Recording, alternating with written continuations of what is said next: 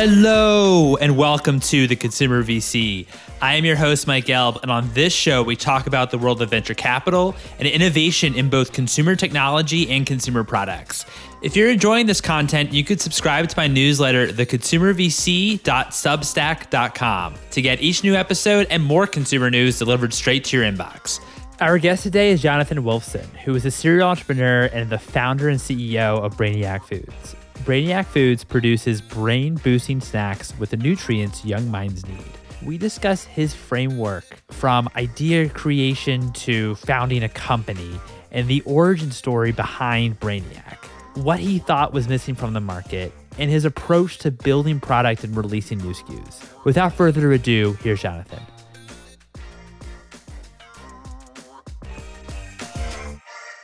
Jonathan, thank you so much for joining me. How are you today? I'm well, Mike. Thank you for having me. I, uh, I have been listening for a while, and it's uh, so cool to be here with you. Honestly, that's so kind to say. Really kind to say. It's really an absolute pleasure to have you on the show, and really excited to to talk about Brainiac and what you're currently working on. So, you're a serial entrepreneur. You're a very successful entrepreneur. I'd love to kind of know and understand, like, what's your framework from brainstorming ideas all the way to founding a company? You know, I think for me, it's always been that the things that I've done have been things that I've been really, truly excited about. The kind of thing where, um, you know, you wake up first thing in the morning, or sometimes even wake up in the middle of the night to go to the bathroom. Maybe, sorry, too much information. But you wake up and like all of a sudden something pops into your head about this idea because you're so jazzed about it or you wake up in the morning and so eh, all the things I've done have been really those kinds of things that have really made me excited. I've spent a lot of time doing things that I think generally are going to improve lives of people and the planet and, and that's been a big driver for me. When you think about, you know, things that I guess bring you energy and get you excited, how do you then what's your kind of process in when you're thinking about ideas and maybe problems that you're solving that you know they're like the right that maybe the idea makes sense and it kind of goes all the way down to you know founding the actual company itself. There's no substitute for putting in the time. Research i would say for a lot of my companies including the ones I'm working on now, the amount of time I put in sitting in a library, um, often, you know, using the internet instead of the books in the library, to be honest, but just sitting there away from distraction, cranking away to answer questions and figuring out how to get access to articles and all kinds of stuff like that. You can't substitute for doing the background research. Absolutely. Also, I think too, like being flexible in terms of what your solution would offer and not getting too caught up in this head. Yeah, look, I mean, there's this bigger picture issue, which is are you actually providing a solution that people need? Is it based on pushing a technology and trying to find a solution? Is it put is it based on trying to provide a solution to a problem that no one needs to solve really or that there's other maybe not quite as good solves that are a lot easier? I mean, there's so many things you got to take into account, but a lot of it for me has always been, you know, let's tackle big problems that you know we're uniquely suited i'm uniquely suited to to to, to get into and, and make a difference so speaking of big problems you found this company brainiac tell us a little bit about what that journey was like going from you know ideation to problem you wanted to solve for all the way to you know the early motions of realizing, hey, like I actually do want to put kind of two feet in the water and, and actually do this? Well, you know, I, I had come out of the company I'd founded before that, had started in a garage in Palo Alto and, and, and taken public and, and ran as a public company CEO for, you know, I counted every earnings call. And I left, and, you know, you have this little period of time where you go from doing something every day to doing nothing and, you know, sitting around, in, you know, in, in t shirts and occasionally boxers, you know, again, too much information. But, you know, trying to figure out like what's next. And then this time it was like a, a, a, personal bolt of thunder. My my third child was born. And almost immediately after he was born he was diagnosed with failure to thrive and we couldn't figure out what was going on. He, we, we had to bring a scale with us everywhere. He was losing weight, and it, it was it was actually pretty scary. I mean, cut fast forward, everything worked out fine, but it was scary at the time. And we ultimately figured out that my wife, who had gotten pneumonia right after he was born, couldn't breastfeed at that point, and we needed to move him over to formula, which you know, I mean, that's a, a, pretty good answer, but, you know, given my background and, and the companies I started in food and food tech, and I had a, whole host of experts in nutrition and pediatricians and neurologists, and including my dad, who's a neurologist. And I just started asking people, you know, because I was a little worried about formula. And, and, you know, what I heard was look, there are a few critical nutrients at this point that are involved in brain development and eye development and the good news for you is that almost all the infant formulas in the country have them. Your son's going to be fine, relax. And then came the kind of the ball out of left field, which is, but what about your older kids? What about you? And to me, uh, what do you mean my older kids? They're fine. Well, what do they eat? They, you know, they, they eat pizza and french fries and well, we try to get them to eat good food. But the real point was finding out that there are these critical brain nutrients that continue to be very important past infancy, not only into childhood, but it turns out through our entire lifespans. And, you know, the next thing for me was understanding what and why. And, and the big aha was when I started looking at what the experts said or, organizations I mean like the World Health Organization and the CDC and the US you know and the USDA and the National Academy of Science. And what I found was kind of pretty stark right? One of the main components in our brain as for example is something called DHA it's an omega 3 and it can comprise up to 15% of our brains a kid's brain. And the the World Health Organization says that you know we kind of need this much, and and then the CDC and the the USDA say most of us are getting this much, which is twenty percent of what we're supposed to be getting, and and uh, and there's this massive brain nutrition gap. And then you look at some of the other key nutrients our brains are made of, like choline and lutein, and they have these huge gaps. So Brainiac was inspired really to fill the brain nutrition gap and be a brain health company to deliver solutions. What are some of the reasons why, when you were doing your research, why there is such a gap in these, I mean, three critical nutrients in the brain? Well, I mean, some of it is because we're talking about essential things. And when you're talking about essential things, some there are things that either don't get made at all or don't get made well in the body. And so they really need to come from your nutrition. And for things like DHA omega 3 and choline and, and lutein, you can actually get everything you need from whole foods, right? So, you know, the idea that you need to eat foods that are enriched in these things. It's not true you, that you need to eat food enriched in these things. It's it's true that you need to get all these nutrients. But the reality is and this is where life comes in this is where companies come in this is where effort comes in.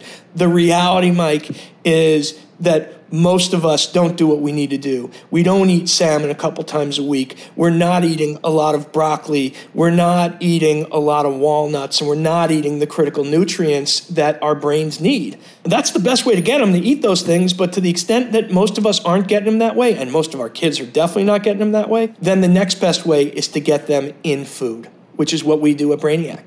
It also makes sense too, just thinking about myself when I was, you know, maybe like an older kid, like, you know, maybe not, of course, like a baby or toddler, but, you know, in that like, like five years old, seven years old, you know, 10 years old, like I ate tortellini. Like that was like my, you know, that way my, my brother and I were raised on tortellini. And so like, you know, not getting those, you know, omega 3s, choline and, and you know, lutein from, you know, that when we, we talk about, for example, salmon and, you know, broccoli, you know, I mean, a lot of kids obviously don't like to eat those types of foods. So it also makes sense in terms of why we have that gap when it comes to getting the right nutrients for the brain, especially as you know as you target towards like that age group. Yeah, and the truth is, as you would guess, Mike, there's a lot of places in the world where that gap is either a lot smaller or it doesn't exist, right? But you know, our big market, the place we're from, the place we're focused on, the place we launched is the US. And here, not only kids, but adults are not getting a lot of these critical brain nutrients.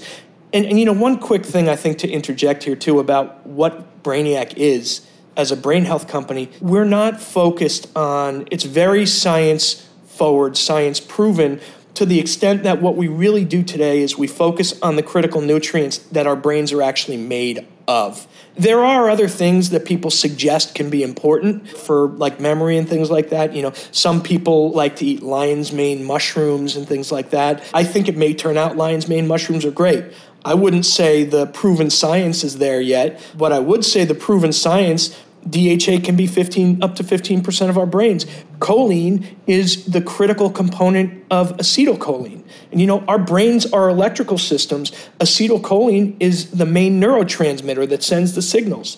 And lutein is the main component uh, found in your in your macula in your eye, but also in the vision processing centers in your brain. So what we're doing, I mean, I guess the easiest way to think about it is, you know, maybe you go to the supermarket and you look at some of these really cool protein products which talk about how they have all this protein to build up your muscles because your muscles are made of protein. Or you'll go to the, the dairy aisle and you see milk that's loaded with calcium because your bones and teeth are made of calcium and they need calcium. Well, what we're doing is the same thing. Your brain is made of DHA, it's made of acetylcholine, it's made of lutein, and lots of science behind how important these things are. And that's what we do. So take me back when all your friends that are experts are telling you that your third child's going to be all right. And thank goodness very very th- uh, obviously like very very thrilled that your third child's all right. But you know pointing the direction as well as you know it's your older kids you know just making sure that they're actually eating the right things. And that made you curious. What were kind of the next steps that you took that resulted into like the opportunity that became Brainiac? Well, if it's all right, Mike, I'll tell you a little piece of that story because one of the things I heard that you're loaded with when you have an infant is like the first 1,000 days are so critical. And and if you don't do what you need to do then, you know, they don't say it, but you kind of feel like all is lost. And look, the first 1,000 days truly are. But I asked that question. I'm like, what about this 1,000 day thing? You're telling me it really matters for my older kids, and you're telling me it matters for me. And, you know, the, the, the story that came back, or the question that came back, it, it was a, a pediatrician, and she asked me, would you allow your kid to do a lot of the things that you need to do every day as an adult? Could they do adulting now? And I said, well, no, they couldn't do adulting. And she said, well, do you think that's because they don't have the experience? And I said, it's probably a little bit because they don't have the experience.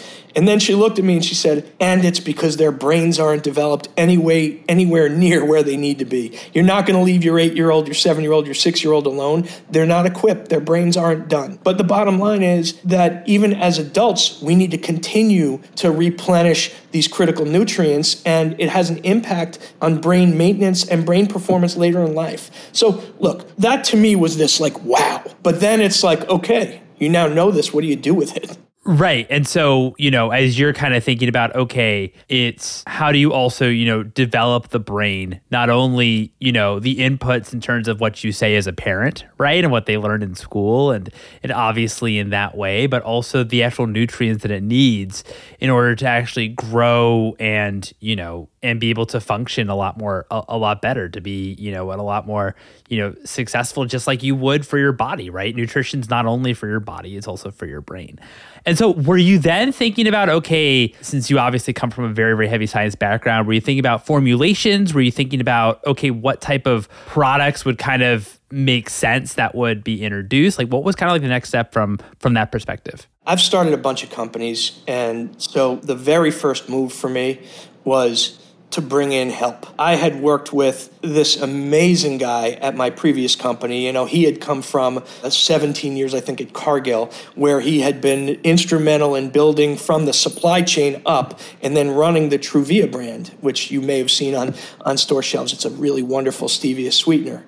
And, you know, he and I had worked together. He, like me, three young kids. He, like me, like really excited about the idea of being able to build brands that can make a difference. And so I started to beg him. That was the first thing I did. I said, There's an opportunity here, and I started to work on him. Ultimately, that worked. His name is Mark Brooks, and, and he's my co CEO. But the other thing I did was I formally assembled the experts. So I brought together pediatric neurologists and, and pediatricians and brain chemistry biologists and a whole host of really, really bright people who really knew what the brain was made of, what you know brains needed to perform both at the kid and at the adult level. I, you know I, I, I spoke plenty to my dad who's a neurologist my brother-in-law also a neurologist but i didn't bring them on formally because working with family is uh, sometimes not the easiest thing as you may know. So I, I assembled this amazing group of, of experts into a science and nutrition advisory board so we could figure out what people and kids really needed and how much and then we could figure out you know what to do from there so once you had this advisory board and you're thinking about, okay, what are the critical ingredients, right? Which the three that you mentioned, right? The DHA, omega 3, choline, and, and lutein. How did you also manage of, you know, creating better for you products for the brain that are brain oriented, but also obviously that ones that need to also taste good, right? And so how was that as kind of a balancing act and when you approach kind of like the early formation of of Brainiac? Look, I think you're asking a good question. It was hard, but part of it was about how you frame what it is you're doing. And I found that once we really framed what we wanted to do and be, it became easier to answer those questions. And w- what we decided we really wanted to do was to become a brain health company that was focused on proven science. And we wanted to be a brain health company focused on proven science that could deliver really easy, everyday solutions to the broadest possible audience really accessibly also which means you know not some super expensive pharmaceutical or you know but something that people could actually afford and and just to jump forward our biggest retail partner is Walmart. So that should tell you a little bit about how we think about accessibility. I mean, we're also uh, national in Whole Foods, but you know, it's important to us to be national in a place like Walmart. But once we knew we wanted to be accessible and we defined ourselves as brain health, then it was how do we really deliver that brain health in the form of these critical nutrients in the right amounts and then we step down into looking at the world more from the perspective of product. And as we had defined ourselves as a brain health company, we knew that we wanted to be across categories and we wanted to make the foods that we were making easy to eat and familiar. And, you know, I think one of the important things for us was we created a one degree of weird rule. And uh, our one degree, we only allow ourselves one degree of weird.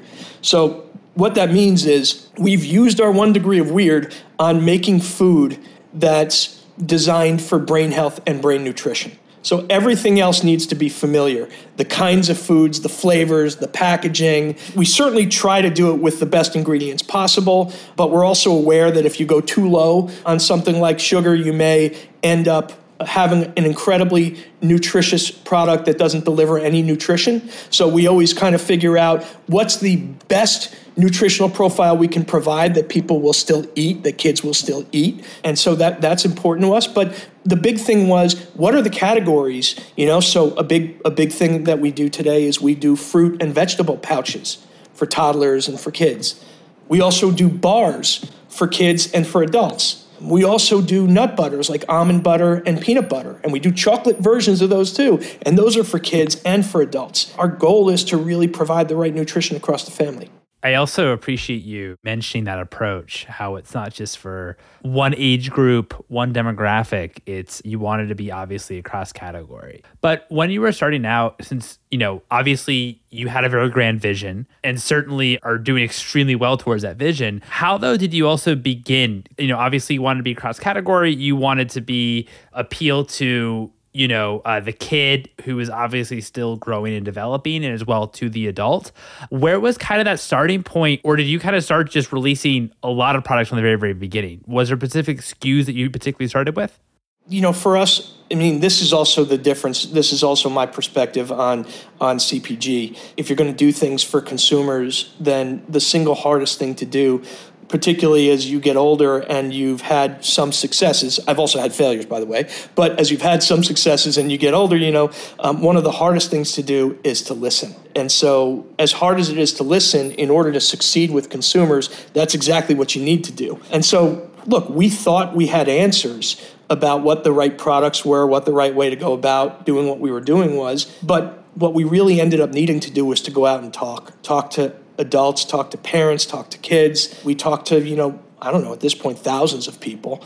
And that really helped inform where we were going to point.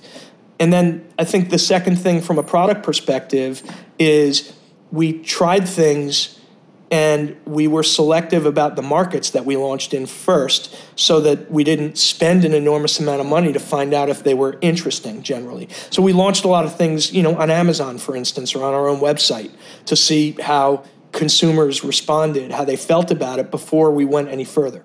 That's really helpful. I mean what were some of your because i think that's so awesome that you're able to perform um, that that market research talking with parents talking with kids. What were some of your biggest learnings in those discussions? And were, was there anything where that maybe you might have had a thesis or a thought around maybe a particular product that you thought would be do well, and then you came away from those conversations and you were like, okay, let me go back to the drawing board because that's definitely not the the right product that we should be launching. Or I would love to kind of learn about like some of like the some of your takeaways. We had takeaways like you know, trying to do things early on that are cold chain, for instance, like uh, like dairy. We developed a yogurt. You know, unfortunately, we launched it right into COVID, which was the mother of all supply chain disruptions. And so I think you know, for us, you know, a lot of our learnings are what you're doing has to be practical as well as accessible as well as desirable. So practical was was a big thing, which you know has really become important to us to figure out. You know, what can we produce? What can we produce at very high quality at a reasonable cost structure that we can still be profitable while serving a broad community and making a big difference. And so, I mean, look, there were other things, you know, when with some of our early packaging, you know, we were playing with superheroes because we thought that it was so important to connect uh, with the kids right there on the shelf, and and and it is. But what we found was it was even more important to provide a really crisp message to their parents, and that we could do a lot on the actual product itself to excite the kids, but we still needed to do a lot on the outer packaging to get people and parents to understand what we did. So, you know, some of that stuff it's trial and error and it it happens in every company. I think Mike anyone who tells you that a lot of products get their packaging and messaging right out of the gate is, you know, blowing smoke, to put it kindly. I mean, there are certainly a very small number of products which just for whatever reason immediately take off without really needing any adjustment.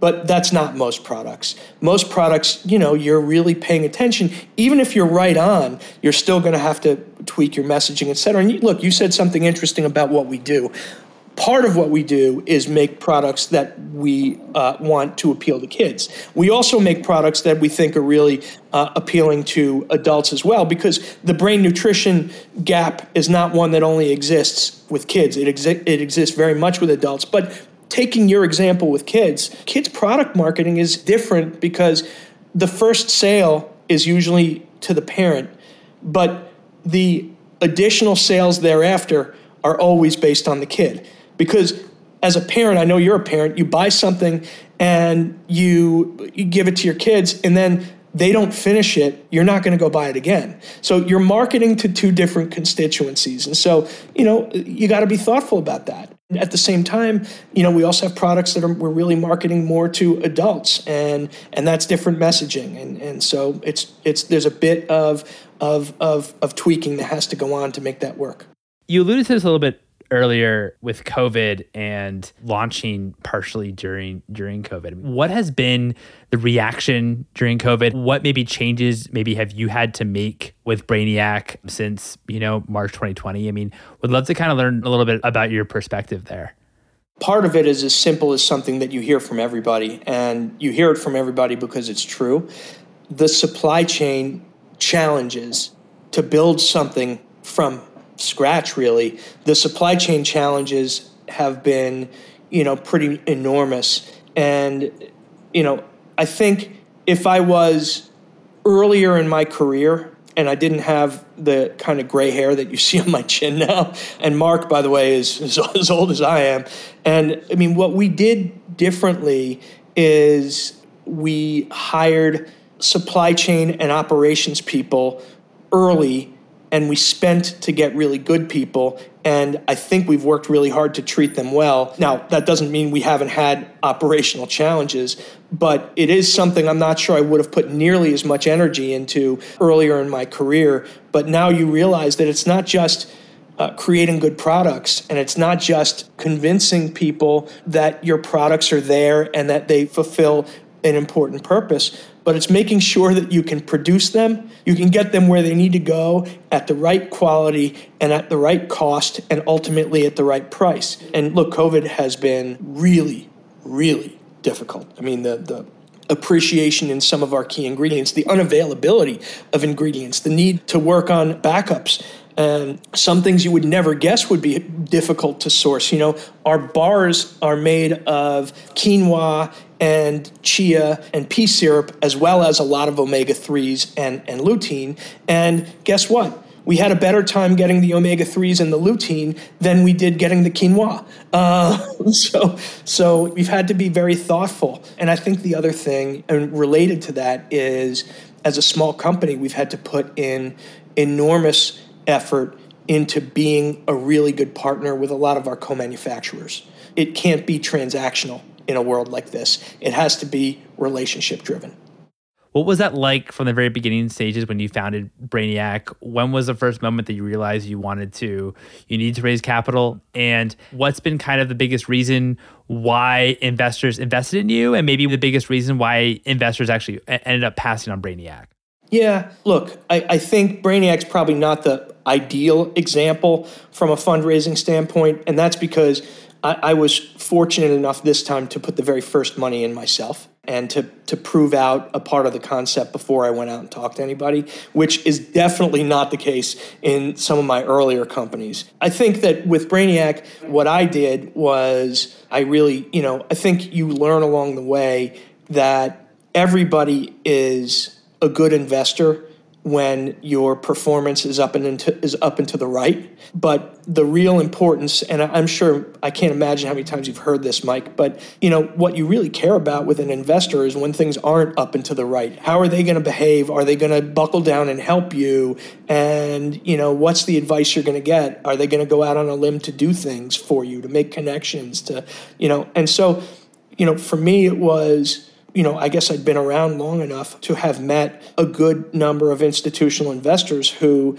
you know, I knew from both them and from people they'd worked with were were company building investors.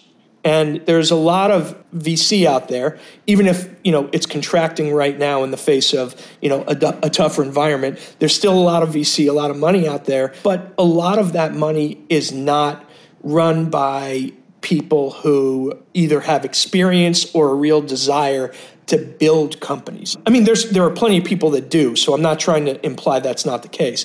But you know, to me, I, I had the the good fortune this time to really go out and you know, I, you know, my our first investors w- was a, a, guy I've known for a long time, uh, Peter uh, Hébert at Lux. Peter and I have known each other forever, and I knew what Peter would behave like if things got tough.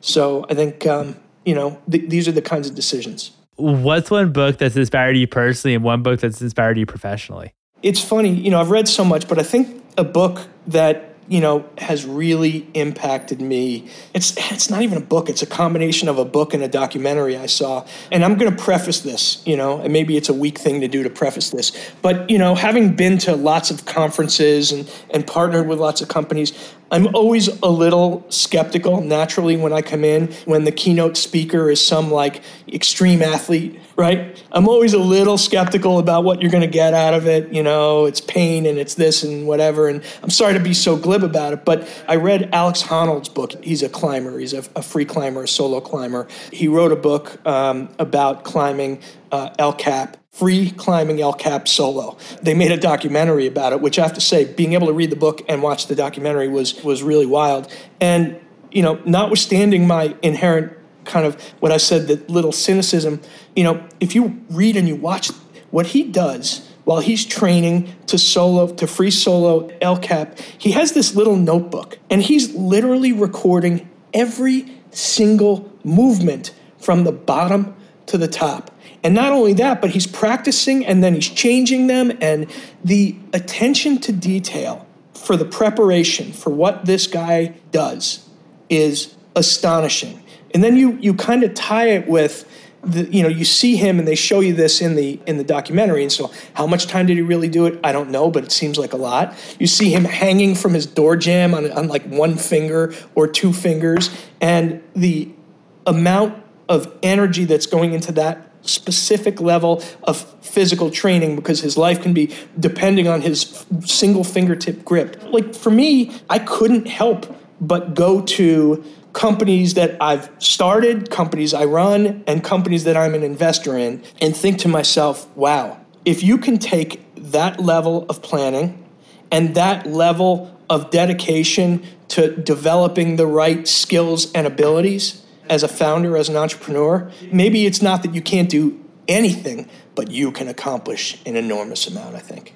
I really appreciate that you brought up that uh, uh, that book and the documentary. I was a huge fan of, of uh, Free Solo. I thought it was unbelievable what Alex does. My final question for you, Jonathan, is what's the best piece of advice that you've received? Look, the simplest one, the one that's had the biggest impact on my life for sure, was my grandmother, who said to me when I was 16, The most important decision you'll make in your life, Jonathan, and she said this in a thick Brooklyn accent, the most important decision you'll make in your life, Jonathan, is who you marry. And look, I mean, you know, I'm not, that impacts everything. It impacts me professionally and personally. And man, she was right. I mean, it's just something that you cannot overestimate the importance of if you make a lifestyle choice to have a long-term significant other you know? I mean people should make whatever choices they want but if you make that choice the importance of that choice can have a huge impact on anything. I think the other one i mean which this is a little bit more maybe it was a lot more directly business driven somebody said to me when i was getting ready to start my first company you should be a little naive. And i looked and i'm like what be a little naive. Don't don't be a lot naive, but be a little naive. And my you know my my question was okay, why? And the answer was look, some of the best breakthroughs, some of the most important things that have ever happened come from people who either didn't know or didn't believe that the things they were trying to do weren't doable, right? I mean, ultimately, I mean, in my career, there's been quite a few experts who told me that something that I wanted to do wasn't possible. And I've spoken to a ton of entrepreneurs who have had exactly the same experience. I don't think that that's unique to me, but I think figuring out when experts are really expert, being a little naive, I mean, even if at the end of the day, I think when you talk to people who've done these unbelievable things, there's sometimes a thread where they where they'll little, literally say, "When I look back, if I knew how hard it was going to be, if I knew how long it was going to take, I don't think I would have ever done it." Right? I've heard so many people say a variation of that, and then you kind of pull them aside and you're like, would you really have not done it? And and they pretty much all they shake their heads and they're like, nah, man, I would do it again. And you know, so my advice is be a little naive and go out and make an assumption sometimes that you really can do it, that it is possible. I love both of these advice. Well, Jonathan, this has been such a fun conversation. Thanks again so much for coming on the show. Mike, I love your show. You have got the greatest guests, and you do a great job with them. You know, I just uh, I want to live up to my side of it. So, thank you for having me. I'm going to continue to be a fan. That's so kind, Jonathan. That's so kind. Thanks again so much for coming on the show. Really appreciate it. This is so much fun spending time with you. Yeah, me too. And there you have it. It was such a pleasure having Jonathan on the podcast. I hope you all enjoyed it. I certainly did. If you enjoyed this episode, I'd love it if you'd write a review on the Apple Podcasts. You're also welcome to follow me, your host, Mike, on Twitter at Mike Gelb, and also follow for episode announcements at Consumer VC. Thanks for listening, everyone.